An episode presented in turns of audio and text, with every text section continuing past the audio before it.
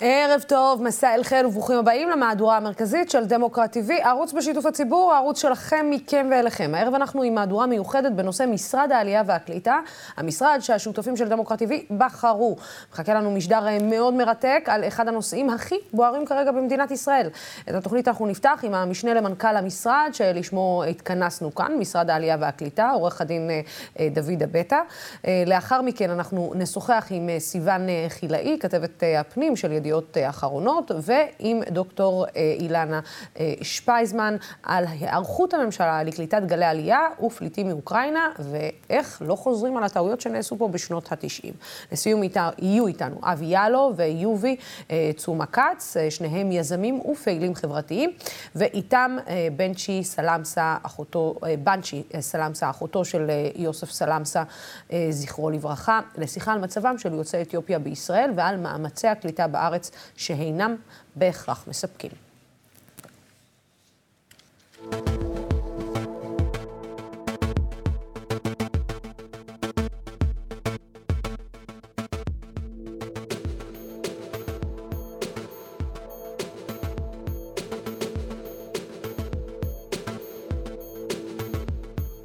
כן, אה, שוב אה, ערב טוב לכם. כאמור, את התוכנית הזאת אנחנו אה, נתחיל עם המשנה למנכ"ל משרד העלייה והקליטה, עורך הדין, עורך הדין דוד אבטה, שמכהן תחת פנינה תמנו-שטה, יש להגיד פנינה תמנו-שטה, מי שעשתה היסטוריה כיוצאת אתיופיה הראשונה לכהן כשרה בישראל. שלום, שלום לך, דוד. שלום, ערב טוב. אז אה, באמת, אה, בוא רגע שנייה אה, נדבר כרגע, לפני הכל, על מה שפנינה אמרה היום, השרה פנינה תמנו-שט אמרה השבוע, את רגשות ליבה, על כך שבעצם ישנם יהודים שנמצאים כרגע באתיופיה.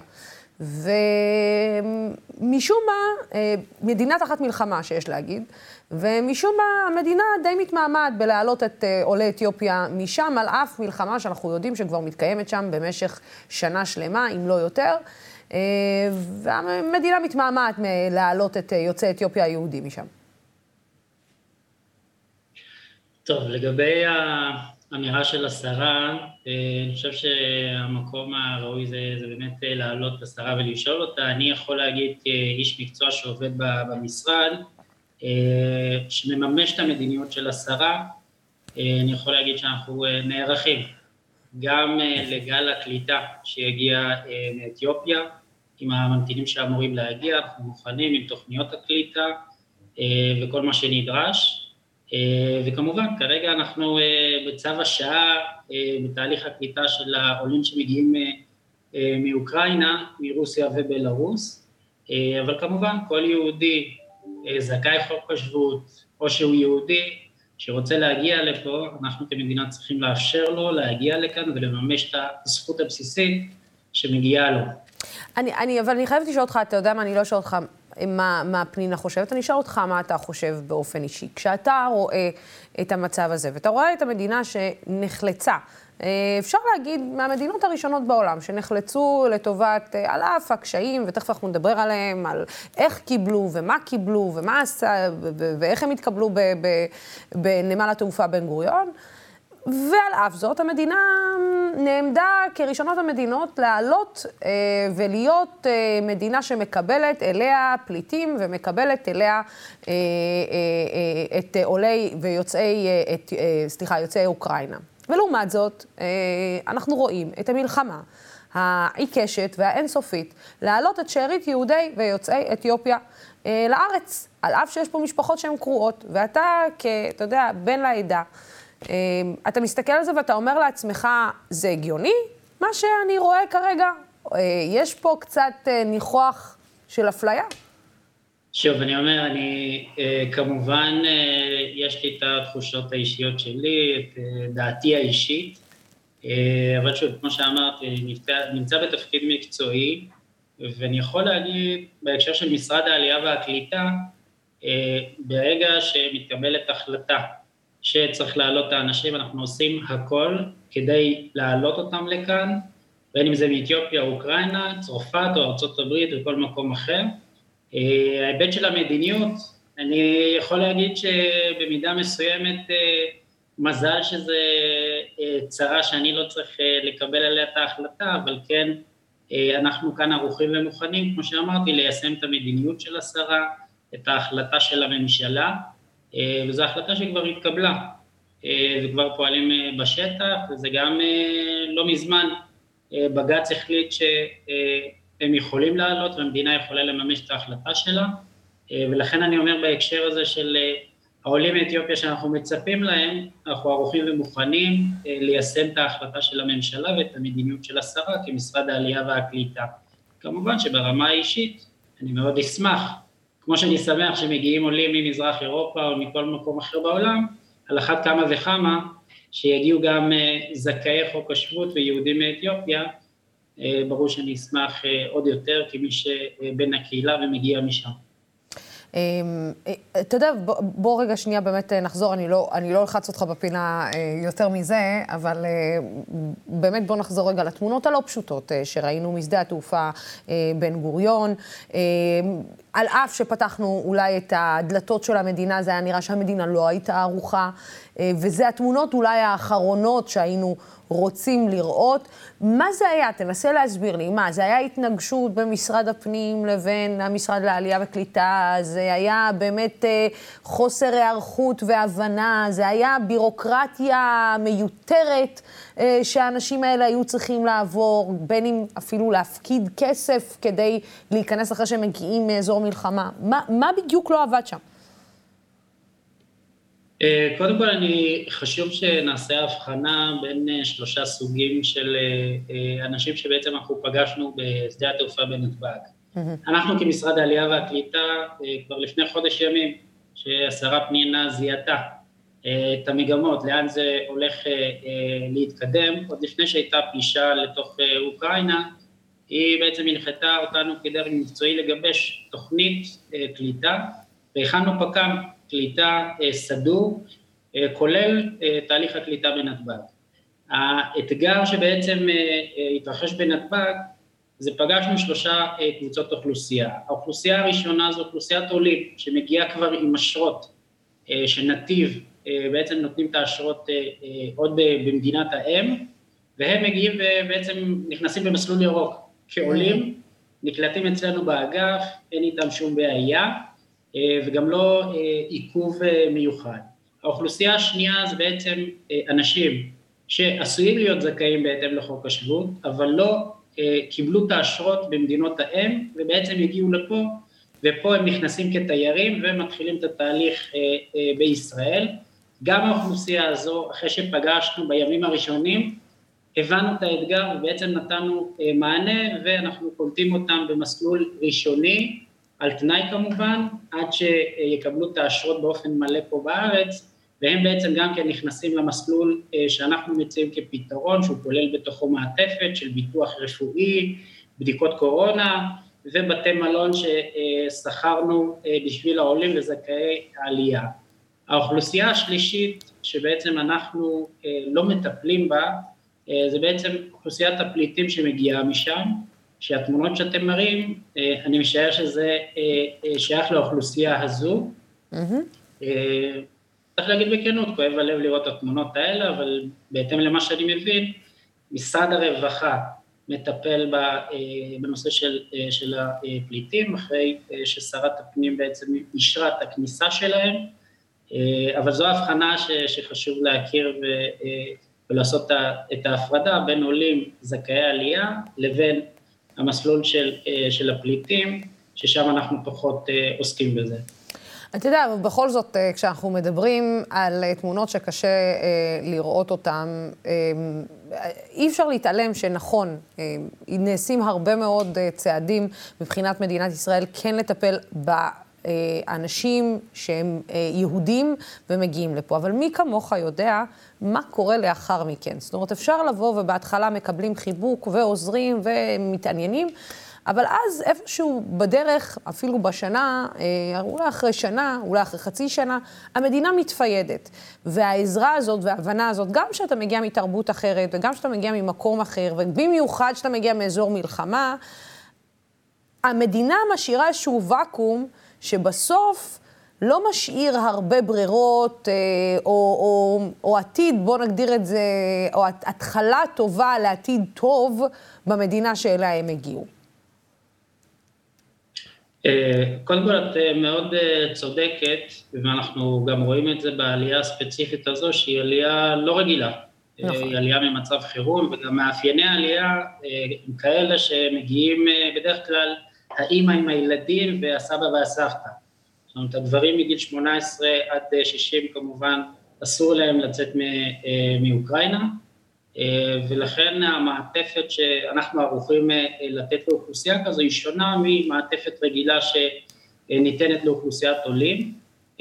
לא בכדי שכרנו מקומות ב-28 בתי מלון ברחבי הארץ, ובעצם כל בן אדם שהוא זכאי עלייה, עולה חדש, עד חודש ימים, הוא נמצא, הוא יכול לשהות במשך עד חודש ימים פנסיון מלא, וכל המעטפת הטיפולית ניתנת לו בתוך המלון, וגם מכינים אותו לקראת הקליטה ברשויות בהמשך. כמובן שזה כולל בתוכו גם היבט של מעטפת של פסיכולוגים, סיוע נפשי וכל מה שצריך, לצד פעילות לילדים, הפגה וכל הדברים הרגילים שאנחנו עושים בבתי המלון. אבל בבסיס הדברים את מאוד צודקת שזה אוכלוסייה שהמעטפת צריכה להיות מאוד מותאמת לאתגרים הייחודיים לה. אתה יודע, בסוף היה פה, הייתה פה גם עלייה לא מזמן, גם של קבוצה של יוצאי אתיופיה, של שארית יוצאי אתיופיה. כשאתה מסתכל על זה, ואתה מסתכל גם על עצמך, ואיך שהמדינה קלטה את, את יוצאי אתיופיה, אתה אומר לעצמך, נלמדו הלקחים? זאת אומרת, בעלייה לפחות החדשה, המדינה למדה את הלקחים או שהיא חוזרת על הטעויות שלה כל פעם מחדש?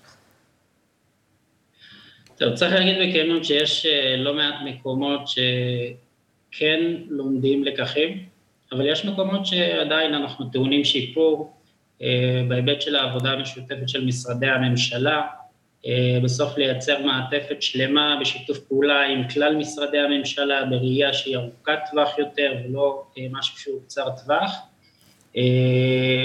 חלק מהסיבות שאני נמצא בתוך המשרד והמוטיבציה להיות כאן זה כדי באמת, כמו שאמרת, לא לחזור על טעויות עבר, לשפר ולשנות איפה שאפשר. אני מאוד מקווה שאנחנו מצליחים כן לעשות את זה לפחות בארבע אמות שלנו במשרד העלייה והקליטה, באופן העבודה ובצורת הקליטה. אני חושב שכן, וגם המדיניות של השרה, של פנינה, היא כזו. אז אני חושב שאנחנו כן משנים, אבל שוב, זה, אין האדם יכול להעיד על עיסתו. כן. זה באמת העולים בסופו של דבר צריכים לבוא ולהגיד, האם באמת משהו משתנה. מנקודת המבט שלי אני חושב שכן, אבל יש עוד כברת דרך לעשות. כמה זה בידיים בעצם שלכם וכמה זה בידיים של משרד הפנים?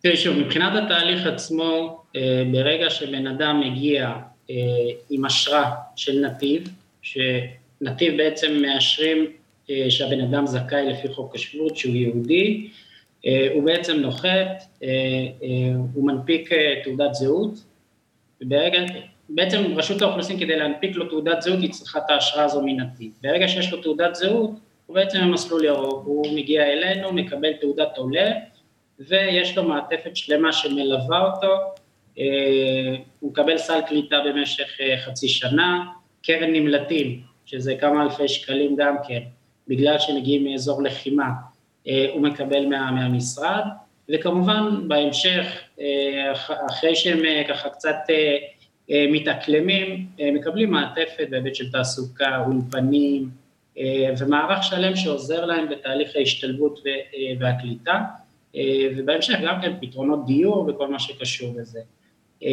החלק שקשור יותר למשרד הפנים זה כמו שאמרתי, ברגע שבן אדם הוא תייר, הוא עדיין לא עושה מסלול של אשרה של נתיב ואין לו תעודת עולה, אז זה נמצא עדיין במגרש של משרד הפנים.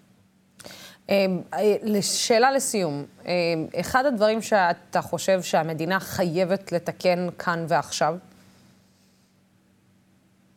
אני חושב שזה משהו שהתעשתנו עליו שבוע אחרי שפגשנו את האתגרים בשדה תעופה, זה בעצם הסינכרון והעבודה המשותפת על בסיס פלטפורמות משותפות, כדי שיהיה סינכרון בין כל, ה, בין כל הגורמים, ואני חייב להגיד שהשתלטנו על זה יחסית מהר, אבל ככל שזה יעמיק, השיתוף פעולה, לעבוד על תשתיות משותפות, זרימת המידע, בסוף שם המשחק זה, זה מידע, ברגע שיש מידע, נתונים נמצאים, הרבה הרבה יותר קל לתת שירות בצורה איכותית ומקצועית, וגם לא לפספס אנשים ולתת להם את מה שמגיע להם. אז ככל שיש שיתוף פעולה, דרך אגב, לא רק משרדי ממשלה, גם הגופים הלאומיים, כמו הסוכנות היהודית, שמרכיב מאוד משמעותי בתהליך העלייה שם בחוץ לארץ, וגם בחלק מהדברים בתהליך הקליטה כאן, הקרן לידידות, הג'וינט, וגם גופים אזרחיים שנרתמים למהלך הזה, כל השיתוף פעולה ביחד, אני חושב שזה הדבר הכי חשוב שאני לוקח מכל תהליך העבודה עד כאן, ואני גם חושב, דרך אגב, שאנחנו רק בפתח העלייה, בתחילת הדרך, זו הזדמנות אדירה ואנחנו מחכים, מחכים לעולים, ערוכים ומוכנים לתת להם שירות. דוד, אני רוצה לשאול אותך שאלה לסיום, וזה יחזור לנושא שפתחנו איתו, וזו ההרגשה ש... אני, אני אנסה שוב ל, ל, ל, להכניס אותך כן לפינה הזאת, כי רק עכשיו התפרסמו שפתאום כן נמצאו אה, דירות אה, לשיכון העולים אה, מאוקראינה. אה, וכשיוצאי אתיופיה ביקשו את זה, אה, לא היה. אה, אה, והשאלה היא, למה? זאת אומרת, אה, הנה זה בדיוק העניין שאנחנו אומרים, אוקיי, העלינו לארץ, איזה יופי, אחרי חודש, חודשיים, אנחנו שוכחים מהאנשים האלה, ובעצם שוכחים שיש הבדלי תרבויות, שצריך לעזור בקליטה, ש... ופתאום פה נראה שנמצא. יש, אפשר לעזור בקליטה ולהכניס לבית ולהכניס להכל, אבל כשזה הגיע ליוצאי אתיופיה, אז, אז לא. ואני שוב שואלת, הניחוח הזה, שעולה מן ההחלטות ומקבלת ההחלטות, ופתיחת הידיים, שעולה מזה שיש פה שוני בצבע. זה משהו שגם אתה רואה? כי תראה, בסוף, אני עוד פעם, אני לא אשים אותך במה ש, שפנינה אמרה, אבל בסוף פנינה אמרה, זה התנהגות של האדם הלבן. ואי אפשר להתעלם מזה שהמדינה, אפילו העולם, אני יכולה להגיד לך, העיניים שלו פקוחות יותר כשמדובר באנשים לבנים, והן סגורות יותר כשמדובר באנשים שחורים, בוא נודה על האמת. כן, הנושא של גזענות הוא לא, הוא לא זר לי, הוא לא ממני והלאה. זאת אומרת, זה, זה אתגרים שכל בן קהילה פוגש אותם בצומת כזו או אחרת. אה, אני רק אומר בהיבט של, אה, של הקליטה, אה, אני נמצא שנה וחצי במשרד. לא נתקלתי באתגר ש, שהיה, שלא השיגו לצורך העניין דירות לנושא של יוצאי אתיופיה, יכול להיות שזה היה בעבר. אה, מבחינת הפתרונות שאני מכיר שקיימים במשרד, הם אה, מגיעים, ומגיעים למרכזי קליטה מסודרים. זאת אומרת, משהו שהוא מסודר, ולאחר, עד שלוש שנים הם יכולים להיות במרכזי הקליטה, ולאחר מכן לרכוש דירות בשוק הפתוח. אם הדברים הם כמו שאת מתארת אותם, הם חמורים, הם לא צריכים להיות. הם לא צריכים להיות, וככל שאני אתקל בזה, גם אעמוד על רגליים האחוריות ואתרעם אל מול הדבר הזה, ומאוד אתחבר למה שהשרה אומרת אה, ומתארת. אה, אבל שוב, אם את שואלת אותי ברמה האישית, האם נתקלתי, האם הייתי בדיונים מקצועיים שהנושא הזה עלה, ובגלל שזה יוצא אתיופיה הדבר לא ניתן, אני לא הייתי בדיונים כאלה, אבל שוב, אם אנשים שהיו אומרים את זה, אז זה חמור מאוד שזה קיים, וצריך אה, לעשות הכל כדי שלא תהיה איפה ואיפה, וכל עולה וכל יהודי וכל זכאי חוק השבות, מבחינתי מכל מקום בעולם צריך להגיע לפה ולקבל את אותו אה, הדבר השווה. אה, וככל שנדבר על זה ונשים את זה על השולחן, כך יהיה. וככל שאנחנו נמצאים במשרד העלייה והקליטה, הדבר הזה כמובן לא יהיה נחלתנו, כן. ואנחנו נעלה את כל מי שנכון וצריך לעלות. כן, עורך הדין אה, דוד דבטה, אה, תודה רבה לך על השיחה הזאת, המשנה למנכ"ל משרד העלייה והקליטה. תודה רבה לך על השיחה הזאת. תודה וערב טוב. ערב טוב.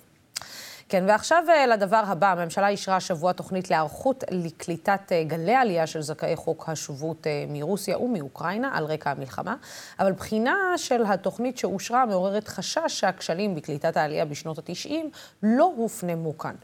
הפלא ופלא, ושאנחנו הולכים לחזור על אותן הטעויות שכבר נעשו. בכלל לדבר על כך נמצאות איתנו דוקטור אילנה שפייזמן, אה, מהמחלקה למדעי המדינה באוניברסיטת בר אילן, שמתמחה במדיניות הגירה. שלום, שלום לך. שלום לסי. ואיתה סיוון אה, חילי, אה, כתבת הפנים של ynet וידיעות אחרונות. שלום, שלום גם לך. אז אני קודם כל רוצה להתחיל איתך, דוקטור אילנה שפייזמן. מה לא הפנמנו? מה לא... לא... מה אנחנו לא קולטים? למה אנחנו מפס... לא מפסיקים לעשות את טעויות העבר? אה, וגם כנראה כבר יודעים שאנחנו נעשה את הטעויות, אה, ואנחנו לא עוצרים את זה. ואומרים, אה, אוקיי, אחלה, אחלה תוכנית, זה, זה יהיה בסדר. אז קודם כל אני אגיד שעוד לא התחלנו לטעות, כי התוכנית רק אושרה, אבל uh, עוד לא הגיעו העולים כדי ליישם, אז אולי כן. עוד לא נטעה ונשאר אופטימיים. אבל אה, כשמסתכלים על התוכנית היא מאוד מאוד תמוהה. התוכנית, ואת הזכרת קודם את נושא הדיור, עוסקת המון בדיור. החל מדיור שמתחילים ועד לדיור זמני ודיור קבע ו- ו- ו- וזהו, ובעצם שם נגמרת התוכנית. עכשיו, קורת גג זה חשוב, אין ספק אפילו, ברור. וזה ממש נראה שאנחנו בטראומה משנות התשעים. בשנות התשעים הגיעו המון עולים, אה, המדינה הייתה בהלם, גילתה שאין דיור והתחילו לבנות קרוונים. אה, אז כנראה שההרגשה של הממשלה היא שאנחנו שם, כי רוב התוכנית עוסקת בדיור, אבל מה לעשות, האנשים צריכים דברים נוספים, הם צריכים תעסוקה, רווחה. הם צריכים רווחה, הם צריכים חינוך, חינוך לילדים, חינוך. הולכים להגיע, כמו שאמרו פה, הרבה אה, ילדים קטנים. ופה התוכנית אומרת תוקם ועדה, הוועדה תשב, תדון ותחשוב על איך לתגבר את המענים הקיימים. עכשיו, יכול להיות שתגבור המענים הקיימים זה נכון, רק שהיום יש מעט מאוד עולים, מדובר על תגבור מאוד רציני. אה, שדורש תקצוב, ותקצוב בהחלטה אין. נאמר שכשיגיעו אה, עולים, כשיגבשו את המסקנות של הוועדה, אז ניגש למשרד האוצר ונבקש את הכסף ונחשוב ונדון בנושא. אבל אני, אני מנסה להבין איך זה יכול להיות שאנחנו לא הפנה... הרי אנחנו רואים, אנחנו רואים את זה בעיניים. אנחנו רואים את החוסר ההשקעה, מה הביא? חוסר ההשקעה ב, אה, בחברה. בחינוך, ברווחה. גם בעלייה של יוצאי, גם בעלייה הרוסית בשנות ה-90 וגם בעלייה של יוצאי אתיופיה. זאת אומרת, אנחנו רואים לאן זה הביא, לחוסר התאקלמות בתוך החברה הישראלית, להרגשה שאתה תמיד אאוטסיידר, שתמיד יצביעו עליך כאתה רוסי. זאת אומרת, החינוך הוא, חוסר החינוך שאנחנו מחנכים זה לא רק לאלו שעולים, אלא גם לנו, כמדינה ש, ש, שקולטת עלייה, אנחנו לא מחנכים את עצמנו. איך זה יכול להיות שאנחנו לא מפנימים את זה, כשאנחנו רואים את התוצאות בשטח? כי אני חושבת, ש... אני חושבת שעם העלייה אה, של שנות התשעים, זה היה קל, כי אנחנו אומרים, זאת עלייה מאוד מוצלחת. בסופו של דבר, יש הרבה מהנדסים, הרבה רופאים, תראו איזה יופי הם נקלטו ותרמו לכלכלת המדינה. אנחנו שוכחים את ה, כל אלו שלא נקלטו, את כל ה, מה שנקרא בעגה המקצועית תת-תעסוקה, אנשים שעבדו במקצועות שלא מתאימים להשכלה שלהם. את הילדים הרבים שנשרו ממסגרות החינוך, ילדים להורים אקדמאים, שלפי כל המחקרים אמורים אה, להצליח אה, יותר מאשר ילדים להורים לא אקדמאים, זה מחקרים על חינוך מראים, והנה שיעורי נשירה מאוד גדולים. אבל לנו מאוד נוח לחשוב שהנה עלייה מוצלחת ולא לשים לב למה שקרה. וגם אנחנו שוכחים. תשמעי, עברו כבר הרבה שנים משנות התשעים, אנחנו ציינו 30 שנה לא מזמן, והנה חגגנו 30 שנה, היום יש מעט עולים, זה היה אז, ואנחנו שוכחים. אה, מה שמפתיע, כי יש בממשלה חברי ממשלה שעסקו בזה באופן אישי, ומכירים את הבעיות מקרוב, בין אם כי הם נקלטו ובין אם כחברי כנסת הם פעלו בנושא, ועדיין אנחנו רואים ש... אה, אנחנו כנראה נפתור את הבעיות אחרי שהן יקרו ולא לפני. כן, אה, סיוון, את מצטרפת אלינו. סיוון, את שומעת את הדברים האלה. הרי לא יכול להיות שאנחנו עד כדי כך חיים בחלם. אה, או שכן יכול להיות, את יודעת, כאילו, זה בכל זאת, זה בכל זאת אנחנו, אנחנו, אה, את יודעת, אה, לא, לא, לא אוהבים ללמוד מלקחים, אבל... יהיה בסדר. כן, ואנחנו עוד ממש מדברים, במיוחד העלייה של שנות ה-90, זה שציינה עכשיו 30 שנה, זה משהו שאנחנו מדברים עליו דווקא בנקודת הזמן הזאת הרבה מאוד, בגלל התיוג, בגלל שאנחנו עדיין לא שוכחים להיות גזענים כלפי רוסים, נשים רוסיות, כלפי גברים רוסים, כלפי uh, התרבות כולה, כלפי, בואו נדבר על ייצוג. גם עכשיו פתאום, את רואה את זה בתקשורת כמוני, פתאום יש מלחמה באוקראינה ועם רוסיה, ופתאום האולפנים מתמלאים באנשים, כן, שהם יוצאי אוקראינה ורוסיה ועם טיפה מבטא, ואיזה יופי, אה, הנה, הנה, הנה נזכרנו בהם. הרי זה, זה זוועה. נכון, ואני אגיד הייתי בעצמי אה, בגבול אה, מולדובה-אוקראינה, וככה ראיתי את האנשים אה, שמגיעים לכאן, ו... מרביתם לא יודעים עברית, לימוד השפה הזה הולך להיות מכשול מאוד מאוד אה, קשה עבור מדינת ישראל, קודם כל בשילוב הראשוני שלהם בחברה, אם אנחנו מדברים על דברים מתקדמים יותר כמו תעסוקה ומערכת החינוך וכולי וכולי, קודם כל הם צריכים ללמוד את השפה. איך מדינת ישראל שיש בה פחות ממאה אולפנים לעברית אמורה לתת מענה לעשרות אלפי עולים שאמורים להגיע בשנה הזאת. כשאנחנו מדברים על עולים שנמלטו ממלחמה, עולים שמגיעים לכאן ככל הנראה עם טראומה, זה לא עולים שבעצם הכינו את עצמם ואמרו נעלה לישראל, חלמו לעלות לישראל וככה עשו איזושהי הכנה מקדימה, לא, זה עולים שעלו באופן, אה, ביום בהיר ככה שחלקם בכלל לא תכננו אה, בהמשך לעלות לישראל, הם עזבו את החיים הם באוקראינה, והם מגיעים לכאן ומקווים שמדינת ישראל תעמוד, אה, תעמוד בזה ותקבל אותם אה, בחום. עכשיו, ברור שכל עוד המלחמה הזאת היא בכותרות, אנחנו נראה את כל המשרדים הממשלתיים אה, ככה נחלצים לעזור לעולים האלה, ואנחנו רואים את משרד השיכון יוצא בתוכניות לאיפה לשכן אותם, ואנחנו רואים את משרד העלייה והקליטה כמובן, שמספק להם לינה במלונות, וככה מעטפת הרבה יותר אה, רצינית מבדרך כלל, סל קליטה שהוא מורחב עם אה, מענקים אה, שהם לא מקבלים בדרך כלל, אבל עדיין הדברים האלה אנחנו צריכים להבין שככל שיעבור הזמן אנחנו נימדד בהאם אנחנו ניתן את כל המענה גם כשתעבור המלחמה הזאת וגם כשיחלפו עוד כמה חודשים והאנשים האלה עדיין לא באמת ישתלבו בחברה הישראלית, ייקח להם הרבה מאוד זמן עד שהם יגיעו לשם, גם בדיור, גם במערכת החינוך, גם בתעסוקה כמובן, וגם להתגבר על הטראומה הקשה שאני מניחה שהרבה מהם מתמודדים איתה, בטח ובטח כשאנחנו מדברים על אימהות וילדים שהגיעו לפה בהרבה מקרים ללא אבות, ללא אחים, שנשארו שם בגלל הצו אה, שאוקראינה הוציאה שמחייב את הגברים אה, להישאר ולסייע בלחימה. ובאמת אנחנו כאן נימדד רק לאורך זמן אה, רחב יותר, אה, כשתחלוף שנה, כשיחלפו שנתיים, ונוכל לשאול את עצמנו האם למדנו מטעויות העבר. אני כן אגיד שבהיבט של העלייה, בזריזות של אה, גם לתת את המענה במדינות המוצא, אם זה במולדובה ובפולין, כן ראיתי שמה שבהתחלה לקח יותר זמן, עכשיו עובד באמת בצורה מאוד מסודרת, גם שמעתי את משנה למנכ"ל משרד העלייה שאמר שעכשיו המנגנון הזה מתחיל לרוץ יותר מהר, אז העלייה קורית בצורה יותר יעילה, ובאשר לקליטה אנחנו נצטרך לראות לאורך זמן האם זה באמת למדו כמו שהם אמרו מטעויות שנות התשעים ואנחנו נראה את עשרות אלפי העולים האלה משתלבים בחברה הישראלית. עכשיו אני רק רוצה להגיד, היום מדברים על כמעט מאה אלף עולים שמתוכננים להגיע לפה בשנה הקרובה, כשבשנה אחת מאוקראינה מגיעים בקושי שלושת אלפים. אז זה פערים שהם, אה, המשרדים הממשלתיים יצטרכו לעמוד בהם אה, ולספק את המענה בזמן כל כך קצר. לא, השאלה היא אם אנחנו בכלל אה, מוכנים, אני אשאל אותך גם מילה, את יודעת, גם עניין של, את יודעת, הדבר הבסיסי, אולפנים, ללמוד שפה. זה לא עניין של מהרגע להרגע. להבין תרבות, תרבות שונה לחלוטין מהתרבות התרבות האוקראינית, את יודעת, אופן ההסתכלות, נימוסים, נקרא לזה, זה אחרת. בוא נודע על האמת, הישראליות היא קצת יותר, אה, איך נקרא לזה, קשוחה ומחוספסת. אה, מי, מי הולך לתת מענה לכל הדברים האלה, ואיך אפשר לתת מענה לכל הדברים האלה? אז תראה, האולפנים זה באמת נקודה כואבת, כי אני לא ראיתי שום התייחסות uh, בהחלטת ממשלה. האולפנים היה אולי אחת נקודות התורפה העיקריות בשנות התשעים. עולים רבים כל כך נלחצו שהם צריכים לצאת לעבוד ולהביא פרנסה הביתה, שהם פשוט דילגו על לימודי האולפן.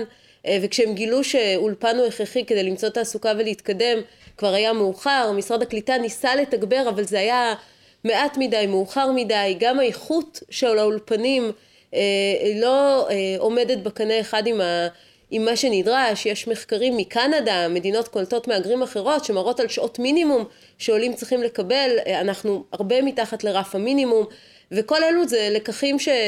של שוב, אחורה בזמן וניסו לעשות רפורמות והם לא הצליחו ולא ברור כל כך איפה זה עומד, כי שוב, לא היה עולים, אז אפשר להסתדר עם המענים הקיימים ועכשיו שמגיעים עולים אז לא כל כך ברור מאיפה יוקמו אותם אולפנים שנסגרו, איזה סוג מסגרות הולכים לתת, איזה מורים ילמדו? המורי אולפנים כבר פוטרו מזמן, מרבית המורים כבר לא בתפקיד, יצאו לפנסיה גם, אה, אה, לא כל כך ברור איך הולכים להתמודד עם העניין הזה, תוסיפי לזה גם שצריך אולפנים לילדים בבתי הספר. גם פה, כל אותן מסגרות שהיו קיימות בשנות התשעים ונפתחו המון כאלה, גם כן כבר אינן קיימות. אה, תוסיפי שעות, שעות עולים לתגבור לימודי, ילדים שמגיעים וצריכים ללמוד תנ"ך, שהם לא למדו בחיים, את מדברת על תרבות, הנה משהו בסיסי. נכון. הילדים לא פתחו תנ"ך מימיהם. הם צריכים שעות עולים, זה אומר שמשרד החינוך צריך לתגבר אותם. אגב, אה, אה, אני חייבת לשאול אותך, איך, איך פעלו מדינות אחרות? כי הרי מדינות אחרות מקבלות פליטים, למשל גרמניה. מדינות אחרות מקבלות פליטים על בסיס קבוע בעקבות מלחמות, בעקבות המלחמה בסוריה, גם עכשיו בעקבות הרבה מאוד מלחמות שקורות בעולם. איך הם מה עבד אצלהם שלא עבד אצלנו, או שגם אצלהם הם לא ממש... אה, אז קודם כל אני רוצה להגיד כמה מילים אה, אה, טובות וחיוביות על מדינת ישראל. המעטפת שעולים מקבלים בישראל אין לה כמעט אח ורע בעולם. זאת אומרת, העולים מבחינת ה... כמות סיוע ברווחה, בבריאות, בהכל, מקבלים הרבה יותר מכל מדינה אחרת. זה לא אומר שהמענים הם מושלמים, אבל מבחינת הכמות ובאמת המעטפת, כמו שאמר סמנכ"ל משרד הקליטה, אנחנו באמת מובילים בכל מה שקשור לטיפול בעולים. השאלה צריכה לשאול על האיכות של הדברים, ופה באמת בשפה אנחנו הרבה מאחורי מדינות אחרות שהן אה, קולטות הגירה, גם במענים הרווחה, שוב, זה צריך לראות איך, האם לשכות הרווחה אה, יכולות לקלוט עולים, כי את צריכה עובדים סוציאליים למשל דוברי שפה שמבינים שפה ברור, ותרבות, ברור. ופה אה, מדינות אחרות שקולטות גלים של פליטים, גלים רבים כבר מתורגלים יותר אה, בדברים האלה, אז יש דברים שאנחנו באמת מובילים וטובים, אה, ויש דברים שהרבה פחות. מדהים. אה, סיוון, אה, לסיום, את שומעת את הדברים האלה בכלל במדינה מודעים, או שהכי חשוב, הנה, זה כאילו כדי להגיד, הנה, יש תוכנית, הנה, תראו, יש דפים, זה אושר, הכל בסדר, הנה עשינו, ואף אחד לא מסתכל על רזי התוכנית בעצמה. אני אגיד אה, לזכותה של שרת העלייה והקליטה שהיא עוד הרבה לפני שהתחילה הפלישה לרוסיה אמרה אנחנו צריכים להיערך לגל עלייה בגלל כל ההתראות אה, גם מהסוכנות היהודית וגם מנתיב שאמרו חבר'ה הדבר הזה הולך להביא לפה גל עלייה עצום מאוקראינה וגם מרוסיה ואנחנו צריכים להיערך במדינה לקלוט אותם. בהתחלה אף אחד לא כזה הקשיב לה אמרו בסדר אם תהיה מלחמה לא תהיה מלחמה בואי נראה אף אחד לא באמת נערך. כשהגיע לפה המטוס הראשון והתחילו לזרום לפה עוד ועוד מאות עולים בכל יום, אז הבינו שצריך פה תוכנית רצינית. אני באמת רואה נכונות מצד המשרדים הממשלתיים, בטח שאנחנו מדברים על מלחמה כזאת שהיא כל היום בכותרות, בארץ ובעולם, ורוצים בינתיים, לעשות את זה. בינתיים, בינתיים, סיוון, בינתיים. נכון, בינתיים. אז אני כן רואה נכונות, אני כן רואה איזשהו רצון לצאת פה בתוכנית מסודרת, אה, לא אגיד לך שעכשיו פיזרו כבר תקציבים ויצאו באיזה פתרונות יצירתיים, בינתיים הם הולכים על איזשהו משהו בסיסי שאומרים ככה אנחנו מתכוונים אה, לקלוט את העולים האלה, פה אנחנו רוצים לשכן אותם, כאן אנחנו רוצים אה, אה, למצוא להם מקומות אה, בתעסוקה, שגם זה אנחנו נצטרך לראות בהמשך, האם כל אה, מקומות העבודה שימצאו לאותם עולים יהיו תואמים למקצועות שהם מגיעים אה, איתם אה, מהמדינות שלהם, האם באמת אה, יקבלו פה תארים של אנשים שבאים אה, כפסיכולוגים או רופאים, או אה, כל מיני אה, מקצועות כאלה ואחרים, האם יקבלו אותם, או ששוב נראה את האנשים האלה עובדים אה, בניקיון או אה, אבטחה ודברים כאלה. הדברים האלה המדינה תימדד רק בהמשך. כרגע אני יכולה להגיד, יש תוכנית, יש נכונות, האם היא תעבוד בפרקטיקה בסופו של דבר, אנחנו נצטרך לחכות לפחות עוד כמה חודשים כדי לראות האם זה עובד, איך זה עובד, ויש לי הרגשה שאנחנו נדבר על זה עוד בהמשך ונגיד שזה לא קרה. כנראה, כנראה, יש לי הרגשה קטנה שאת צודקת, אה, סיוון. סיוון, תודה רבה לך אה, על השיחה הזאת, ודוקטור אה, אילנה שפייזמן, תודה רבה גם לך על הדברים האלה. והלוואי, ואנחנו נלמד להקשיב לדברים שנאמרו כאן, ונבין ש... צריך לעשות את הדברים קצת אחרת ולא לחזור על טעויות העבר. כן, כעת לסיום נמצאים איתנו הפעיל החברתי אבי יאלו, ואיתו יובי אה, צ'ומה כץ, אה, פעילה חברתית ומדליקת אה, משואה. אליהם תצטרף בנצ'י סלמסה, אחותו של יוסף סלמסה, ומי שהפכה מזוהה עם המאבק נגד אלימות משטרתית. איתם נשוחח על קליטת יוצאי אתיופיה ועל הכשלים ועל הטעויות של המדינה ואיך אפשר לתקן. שלום לכם. אהלן.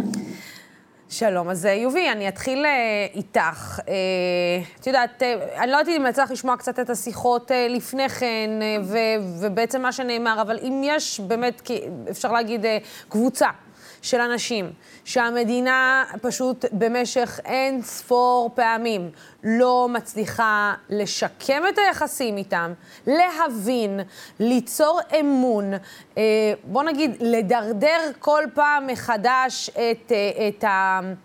את, מערכת, את המערכת הזאת, של, של, שזה לא מספיק רק שעלית לארץ, אלא, ואיזה יופי, ובאתם וקיבלנו אתכם בשדה התעופה, אלא זה הרבה מעבר, במיוחד ליוצאי אתיופיה.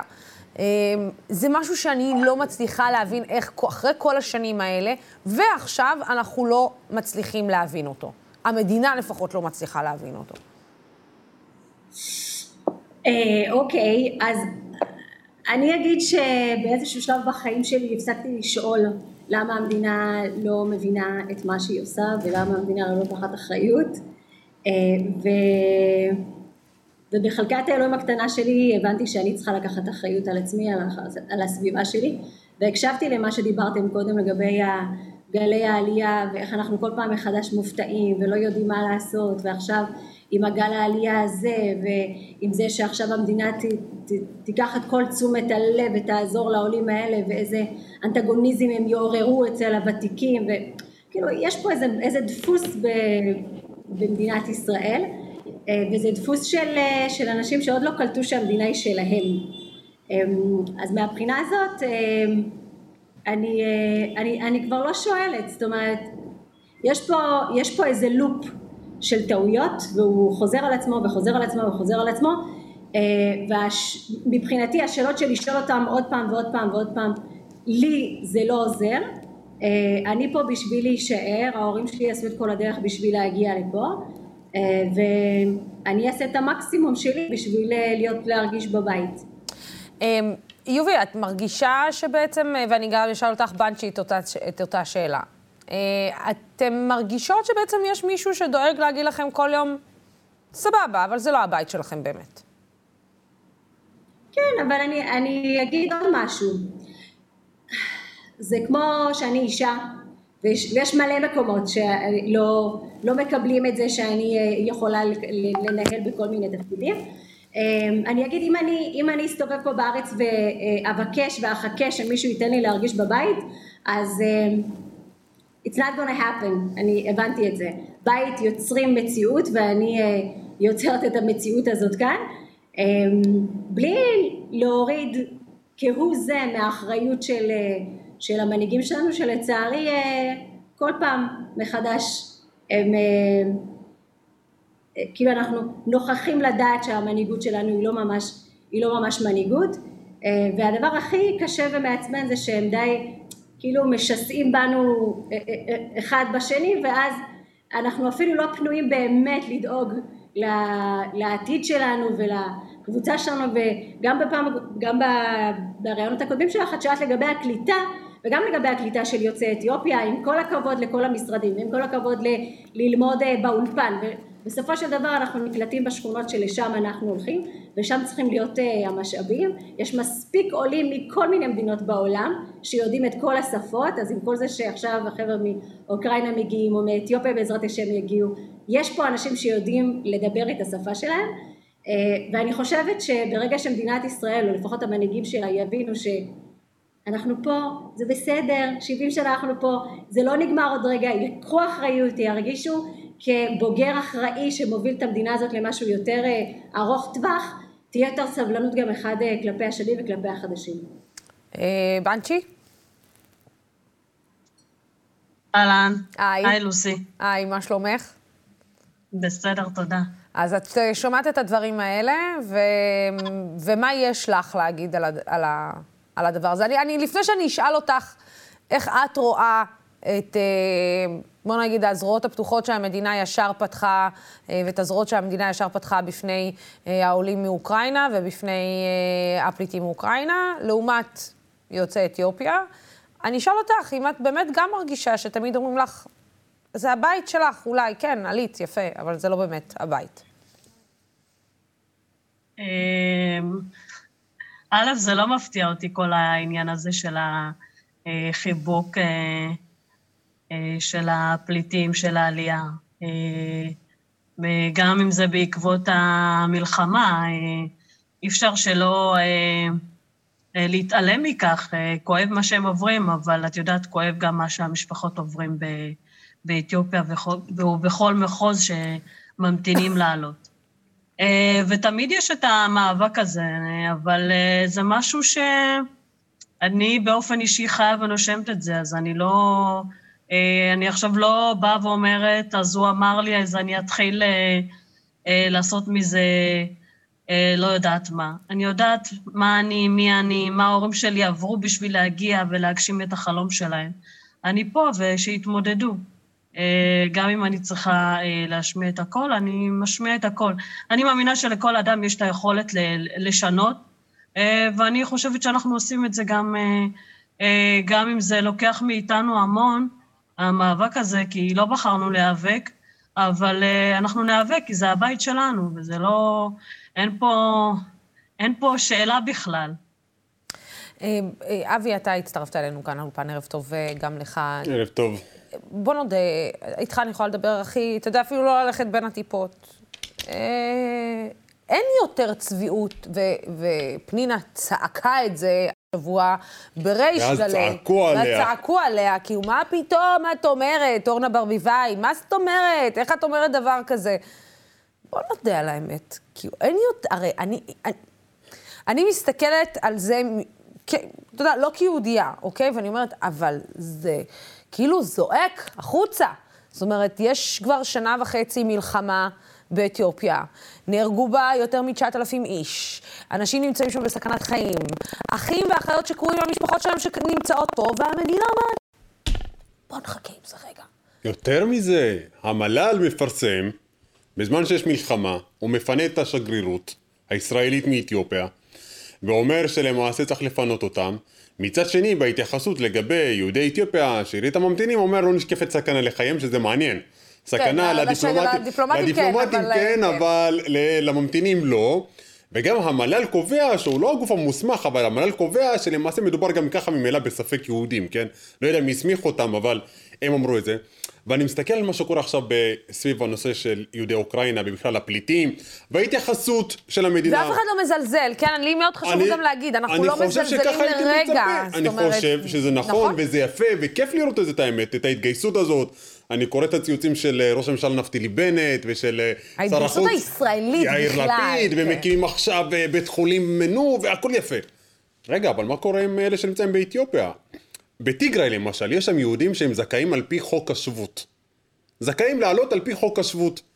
ולא מה, כלום, שום דבר, אין התייחסות, אין דיבור, אין חדר מצב, אין איזה שעכשיו, אני יודע מה, ישיבת קבינט דחופה. אתה מזכיר של... טיגריי כי שיש שם אזור לחימה. כי זה שם אזור שבו נלחמים, ושם יש, עזבי, אני לא מדבר אפילו על הפליטים שנמצאים שם, כן, ברמה הרחבה, הרי כולנו יוצא ליבנו עכשיו סביב כמה לקלוט פליטים מאוקראינה והכל, שלא קשורים ליהדות. שם בכלל לא דיברו על זה, על העניין הזה של לקלוט פליטים או לעשות משהו למען הפליטים שם, אבל גם כשמדובר ביהודים, מה קורה עם זה? ונשאלת השאלה למה. עכשיו, עכשיו לי ולך זה ברור, אבל לצופה יכול להיראות כאילו מן הצד שדי חלה זה לא אותו הדבר, זה לא הסיפור, המלחמה היא לא אותו הדבר, ובכל זאת שם מדובר אולי במלחמת אזרחים, למרות שקודשים שם, קצו שם לא מעט uh, מהתושבים.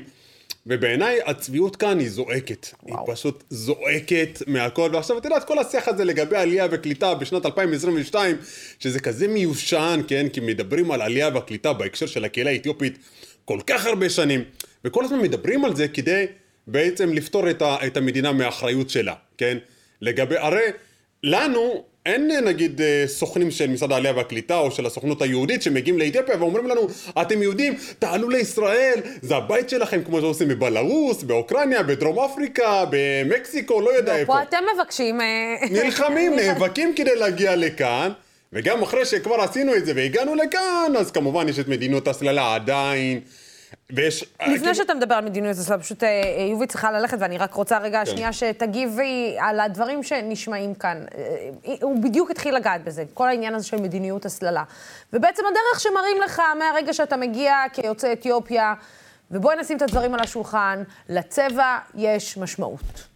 זאת אומרת, אם אתה בצבע מסוים, אז תראי, אני, אני חייבת להגיד, שאם, ואני הראשונה שיוצאת כנגד אה, עוולות וכנגד אה, אה, מראות נוראים, אבל אם יש משהו שבמידה מסוימת עורר בי קצת בחילה, זה הצביעות הזאת שחגגה בשבועות האחרונים ל, ל, לחוסר אזכור בכלל למלחמה שמתחוללת באתיופיה. זאת אומרת, זה לא יכול להיות שאנחנו עד כדי כך שקופים בגזענות שלנו. זה, זה, זה, זה העניין. אמ, את יודעת, אני דווקא מעדיפה את השקיפות הזאת, ואת זה שבעצם, את יודעת מה, זה הפנים של המדינה שלנו ושל המנהיגים שלנו, וכמו שאותו אה, מפכ"ל אמר שזה נורא טבעי לחשוד ב... באתיופים או בשחורים ואף אחד לא צייץ. אה, וזה שהייתה מחאה ב-2015 וראש הממשלה דאז לא אמר כלום וכל הנ... אף אחד לא אמר כלום. אה, אני אפילו לא חושבת שזאת צביעות. זאת אומרת זה, זה כזה הם, הם אפילו לא, לא מנסים להסתיר את זה. אה, ואני חושבת שבהקשר הזה את יודעת אני זה לא עניין של הרמתי ידיים אבל אני ממש לא מצפה שתבוא הישועה משם. אני רוצה לפגוש את את uh, תושבי מדינת ישראל באחד על אחד, באחד על עשר, ובלי שהמנהיגים שלנו יחרבשו לנו את המפגשים שלנו. כי אני דווקא מאמינה שבטוב, ש, שבתוכנו כבני האדם, כבני האדם ש, שמקיימים פה את המדינה הזאת, אנחנו אנשים טובים, אנשים שרוצים להיות פה ביחד. Uh, והשלטון uh, או שהמנהיגים, זה אפילו לא מנהיגים כי לא יודעת, זה קצת להוזיל את המילה מנהיגות, להשתמש בזה למנהיגים הפוליטיים שלנו, שעושים הכל כדי שלא נהיה פה ביחד, אה, ומה הכי טוב מאשר לשסע אותנו אחד בשני. זה לא רק זה, זה גם, הזה... יובי, את, את מסכימה איתי שזה גם עניין של חינוך, זאת אומרת, גם את הילדים שלנו, אנחנו לא ממש מחנכים, אה, שימי רגע את המנהיגים, זאת אומרת, את יודעת, ההנהגה עוד, אה, ההנהגה עוד איכשהו, את יודעת, מתחילה איזה משהו. מדיניות ההסללה, מדיניות ההסללה, היא מדיניות שבה, אוקיי, שהילדים שלי גדלים במדינת ישראל ב-2022 ו-40 שנה אנחנו בארץ והילד שלי לא יפגוש מורה אחד לרפואה שהוא בצבע שלו. זאת הסללה.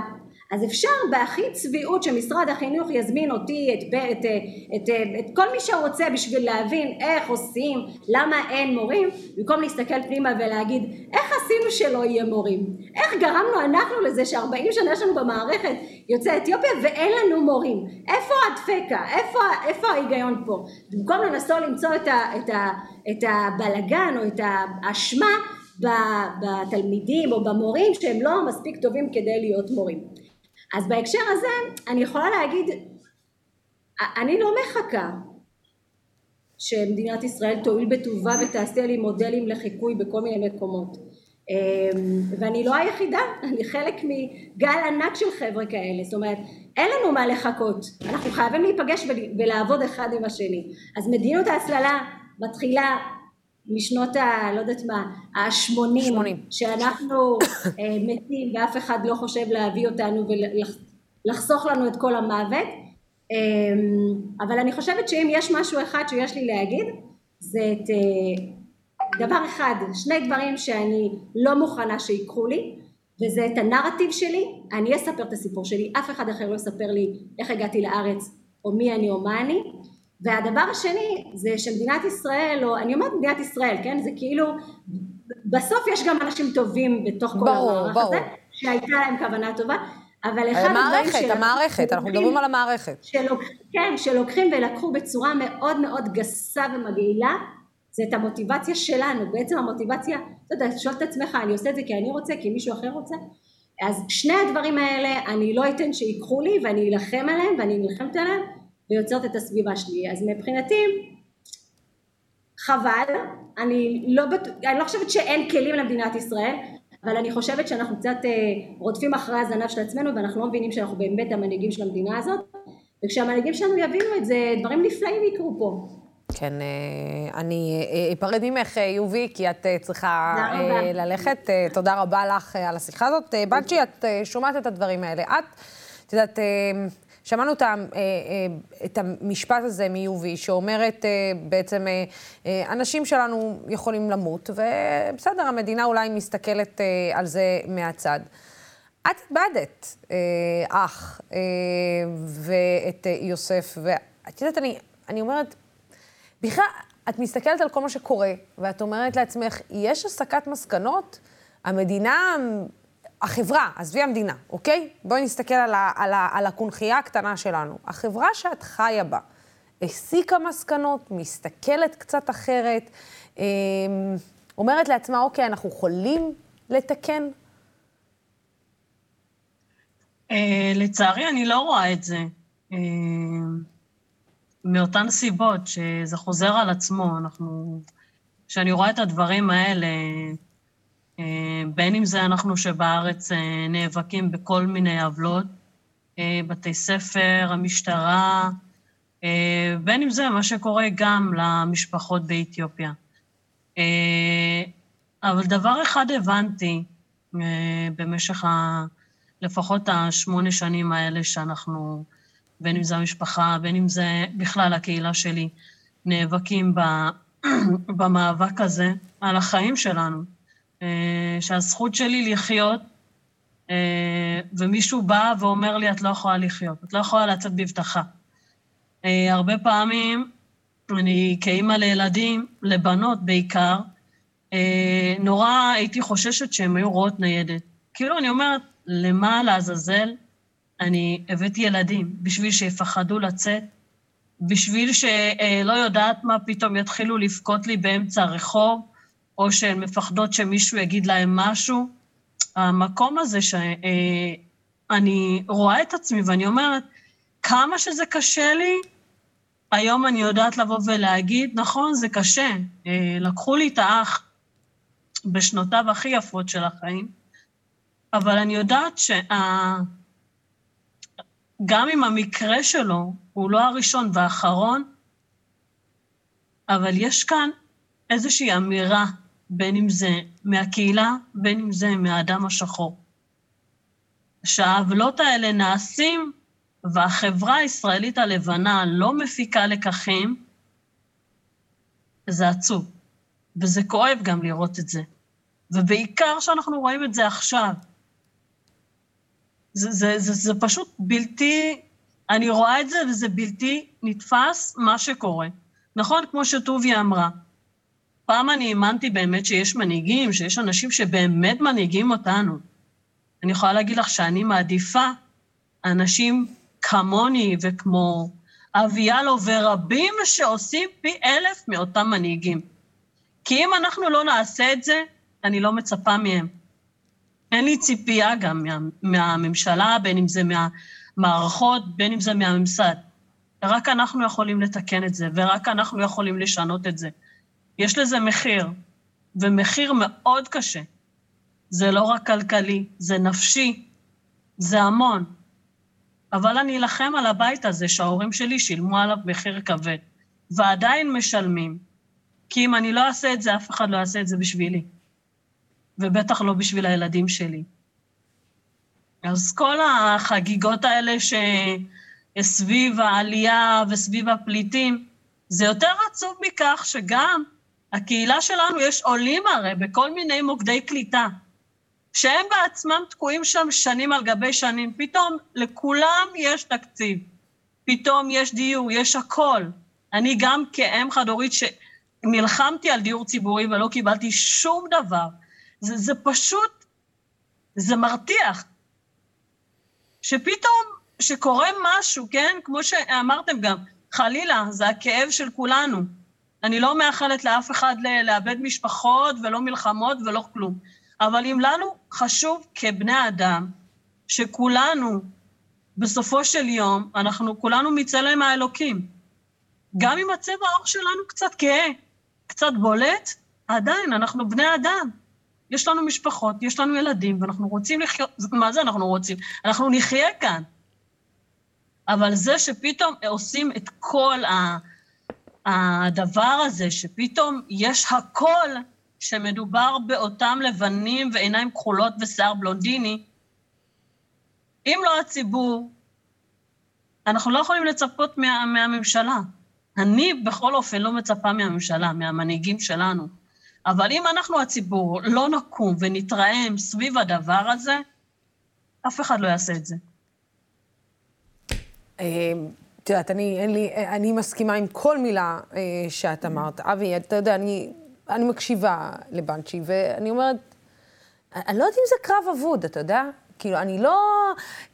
כי, כי הצ...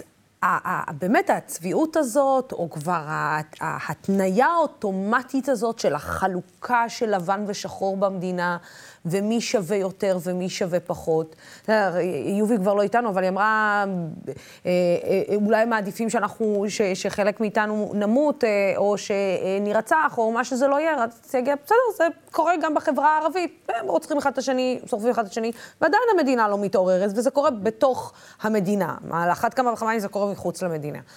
אבל אתה יודע, אני, אני מסתכלת ואני אומרת, הייתי רוצה להאמין שהיחס ליהודי יהיה אחר. ואתה יודע, ואז אני מסתכלת ואני אומרת, אה, לא, היחס ליהודי הוא אחר, אבל כל עוד הוא שחור, אז, אז אני אהיה איתך הכי אמיתית, אז אתה ערבי. תראי, אני שומע את בנצ'י וגם שמעתי את יובי, אה, ומה שעולה פה זה באמת כאילו העניין, ההבנה, אה, א', שאין לנו אלא את עצמנו, פשוט, אין לנו אלא את עצמנו, אנחנו כאילו...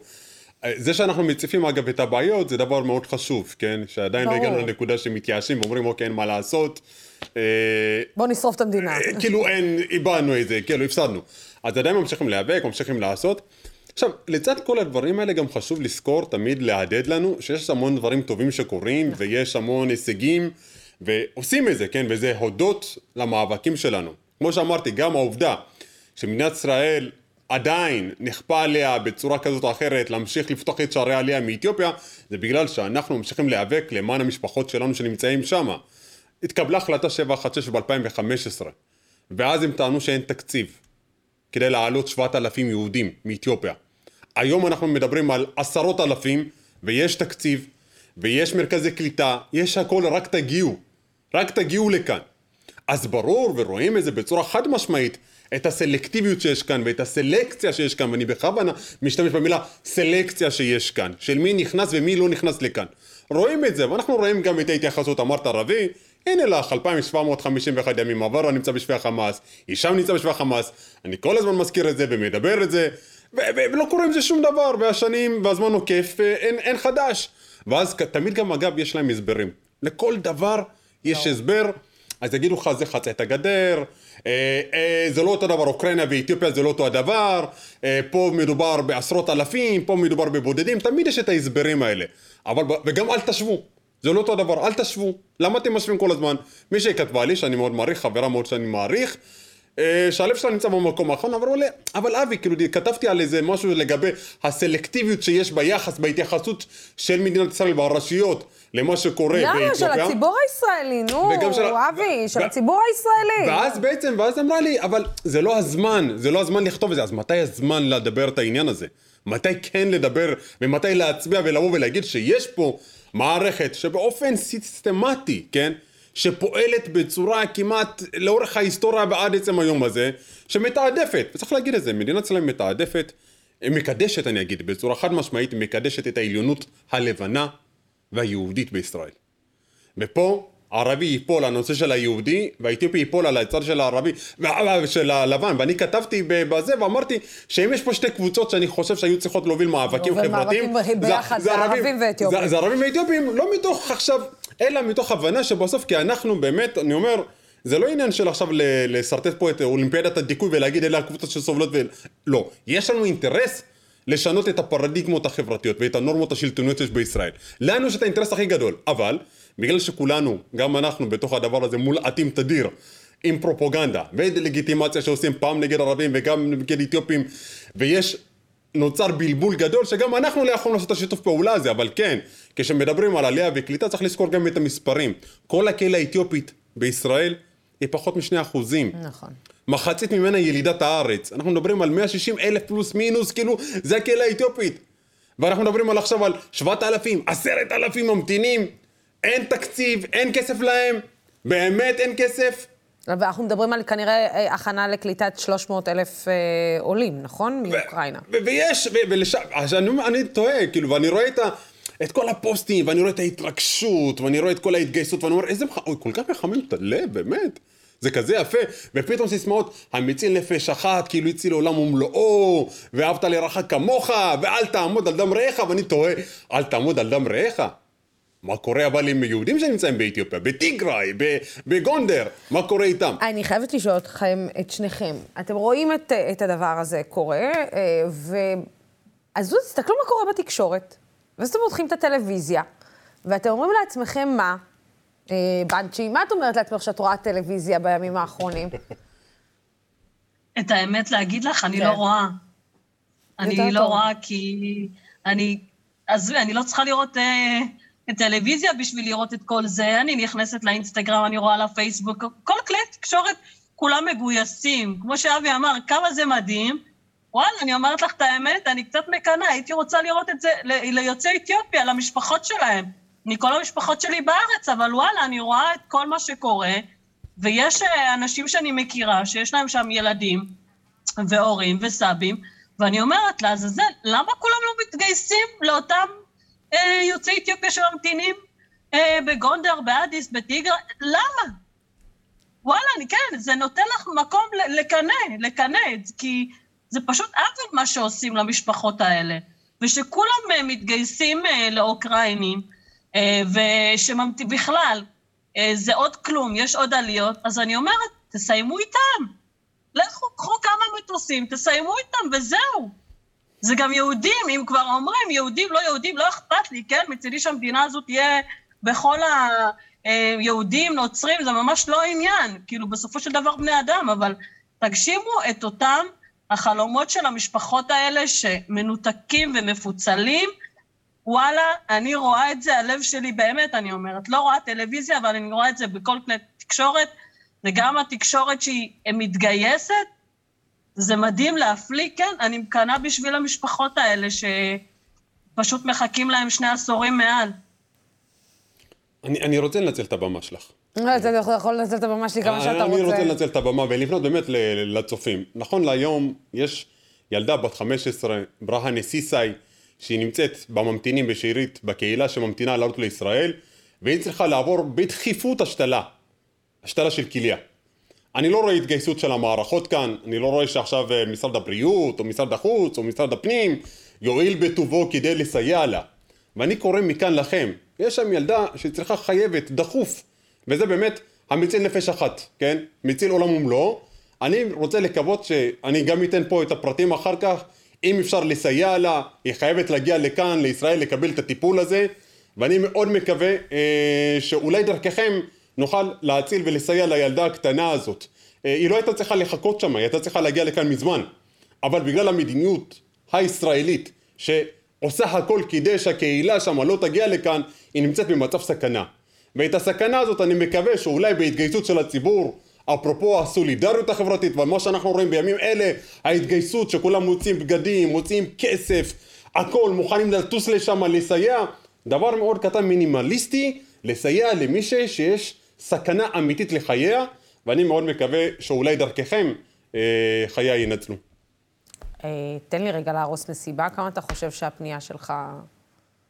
אני רוצה להאמין שיהיו בודדים שיעשו את זה, אבל גם הבודדים האלה זה חשוב. אני לא חושב שעכשיו אה, יפתחו שידורים עם הדבר הזה, ואני לא רואה עכשיו שכל המשפיענים בטוויטר ובפייסבוק יתחילו לכתוב על הדבר הזה, אבל אני רוצה להאמין שאם יש כמה אנשים שבאמת אה, אה, המצפן המוסרי שלהם לא יתקלקל, עדיין לא פגום, אני מקווה שכן יעזור, כי באמת, יש ילדה שבאמת סובלת, היא מאוד סובלת, ועצם זה שעדיין היא חיה זה בנס, ואני מאוד מקווה. עכשיו אני אומר, זו ילדה שההורים שלה צריכים לעלות לכאן, שגם היא צריכה לעלות לכאן.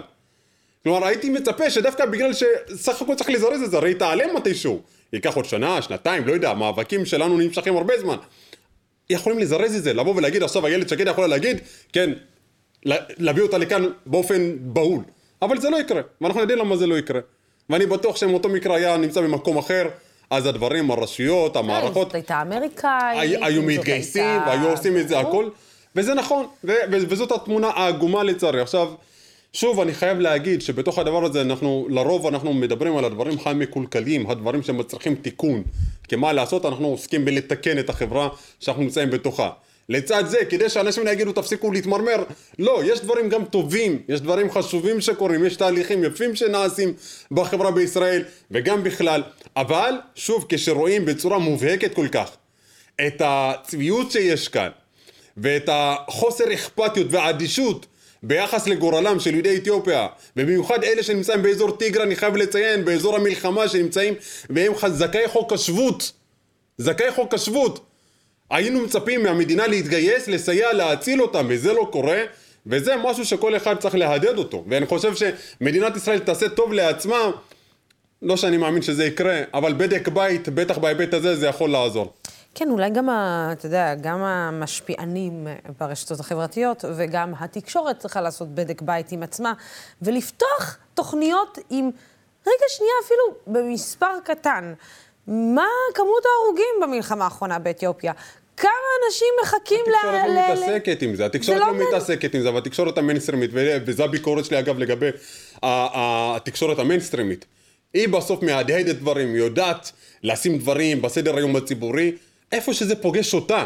כמו שזה פוגש את הפוליטיקאים שלנו ואת המדינאים, מתי הם יוצאים מגדרם כדי לעזור, אותו דבר גם התקשורת, היא לא יכולה ללחוץ בניקיון כפיה ולבוא ולהגיד אנחנו רק מדווחים אה, מה מעניין, את יודעת מה מדהים אותי? שמזמינים אותי להתראיין ברדיו, באחד הזה, אה, אומרים לי תקשיב צריכים לדבר על מה שקורה באתיופיה וזה חשוב, אנחנו רואים מה שקורה באוקראינה וצריך לדבר על זה וזה מספיק חשוב. אמרתי נהדר, סוף סוף הגיע הזמן, הנה מה טוב ומנעים ואז לקראת חצות אני מקבל אה, הודעה, אה, צץ איזה משהו, נכנס אייטם אחר ולכן צריך לבטל את האייטם הזה, אנחנו מתנצלים, אבל מקווים שבהמשך אנחנו נתעסק עם זה. זה לא מספיק חשוב כדי לפתוח איתו, כדי, לעשות, כדי לעסוק בזה? והתקשורת היא, אני חושב שהיא אולי אחד הגורמים ש, שכן בסוף אה, גורמים לפוליטיקאים אה, להתגייס או לא להתגייס למקרים כאלה. כן. אבל מה לעשות, גם התקשורת מקדשת, לא רק המדינה. כמה פעמים, יאללה, אני ואתה נשב פה. גם התקשורת אגב, גם התקשורת, אני זוכר את עודד בן עמי, סליחה שאני עושה, נו, אאוטינג, אבל עודד בן עמי היה יושב כל יום, מונה את מספר הימים שגלעד שליט נמצא בשבי החמאס, 100 ימים, 300, 400, 700 ימים. אף פעם לא ראיתי שמישהו מונה את הימים שעבר המנגיסטו, נמצא בשבי החמאס, 2751 ימים, מאז השביעי בספטמבר 2014, איפה משפיעני רשת? איפה אנשי התקשורת? איפה כל הסלב למיניהם? למה לא מתעסקים בזה? הישאם א-סייד? אנשים עדיין אומרים לי, מי זה הישאם א-סייד? מי זה? לא מכירים בכלל. אה, על, על, על עבירה אומרים גם שהוא קצת לוקה בנפשו, ועל אישה הוא חצה את הגדר לבד. הוא חצה את הגדר לבד. הוא גם לוקה בנפשו, ומי שלוקה בנפשו כנראה לא מגיע לו לקבל... את אלחנן טננבאום ידעו להחזיר, את נמי שכר, היא לא בדיוק הייתה דיפלומטית בשירות המדינה, ידעו להחזיר אותה, וזה אחלה אגב. איזה יופי שזה היה בתקופת בחירות. אבי יאלון, נו די, נו. עד מתי, עד מתי, עד מתי אנחנו נשב פה... אבל אני רוצה להגיד לך תודה שאתם בכל זאת עוסקים בזה, וזה לא דבר מובן מאליו, ואני שמח שיש דמוקרט TV, לפחות יש ערוץ שמדבר את זה ומשקיע בזה לא דקה, לא שתי דקות רק כדי לסמן וי, אלא משקיע בזה דקות ארוכות, ואני שמח שיש פה פתחון פה גם בהיבטים האלה. כן, אה, תודה רבה, אביאלוב בנצ'י. תודה רבה לך, אה, אהובה. כל פעם זה תענוג לדבר איתך, אה, וכל פעם אני אגיד לך... שוב, אה, שאת אה, השראה, את השראה להרבה מאוד נשים, במיוחד לנשים יוצאות אה, אתיופיה, לראות אותך, לראות את איך שאת מדברת, את מה שאת עושה, את מה שעשית גם. זה, זה לא... זה לא עובר, לפחות לא לידינו. אז תודה רבה לך, ותודה רבה לך שבכל פעם מחדש את מסכימה להיות אמיתית וכנה בשידורים שלנו. תודה רבה לך על השיחה הזאת. תודה. כן, ותודה רבה לכם, לצופים ולשותפים של דמוקרט TV. אני מקווה שהדברים שנאמרו כאן פשוט הדהדו טוב, טוב, טוב לכולנו. וכולנו מסתכלים רגע שנייה גם על עצמנו, וגם האם אנחנו אולי גם חלק מאותה מערכת צבועה. אולי כדאי לנו להסתכל שנייה, לסיים את התוכנית הזאת, ורגע לשאול את עצמנו איפה אנחנו תרמנו להדהוד של דברים מסוימים ולהעלמה של דברים אחרים. התוכנית והערוץ הזה אפשריים רק בזכותכם ובזכותכן. בימים כמו אלו הולכת ומתחדדת החשיבות של ערוץ תקשורת שלא מפחד להביע עמדה נחרצת בעד הדמוקרטיה ובעד שלטון החוק, בעד המאבק בשחיתות ובעד מגוון של דעות. מחר בשעה שש בערב אני אהיה כאן עם המהדורה המרכזית בשידור חי. עד אז, סלמת.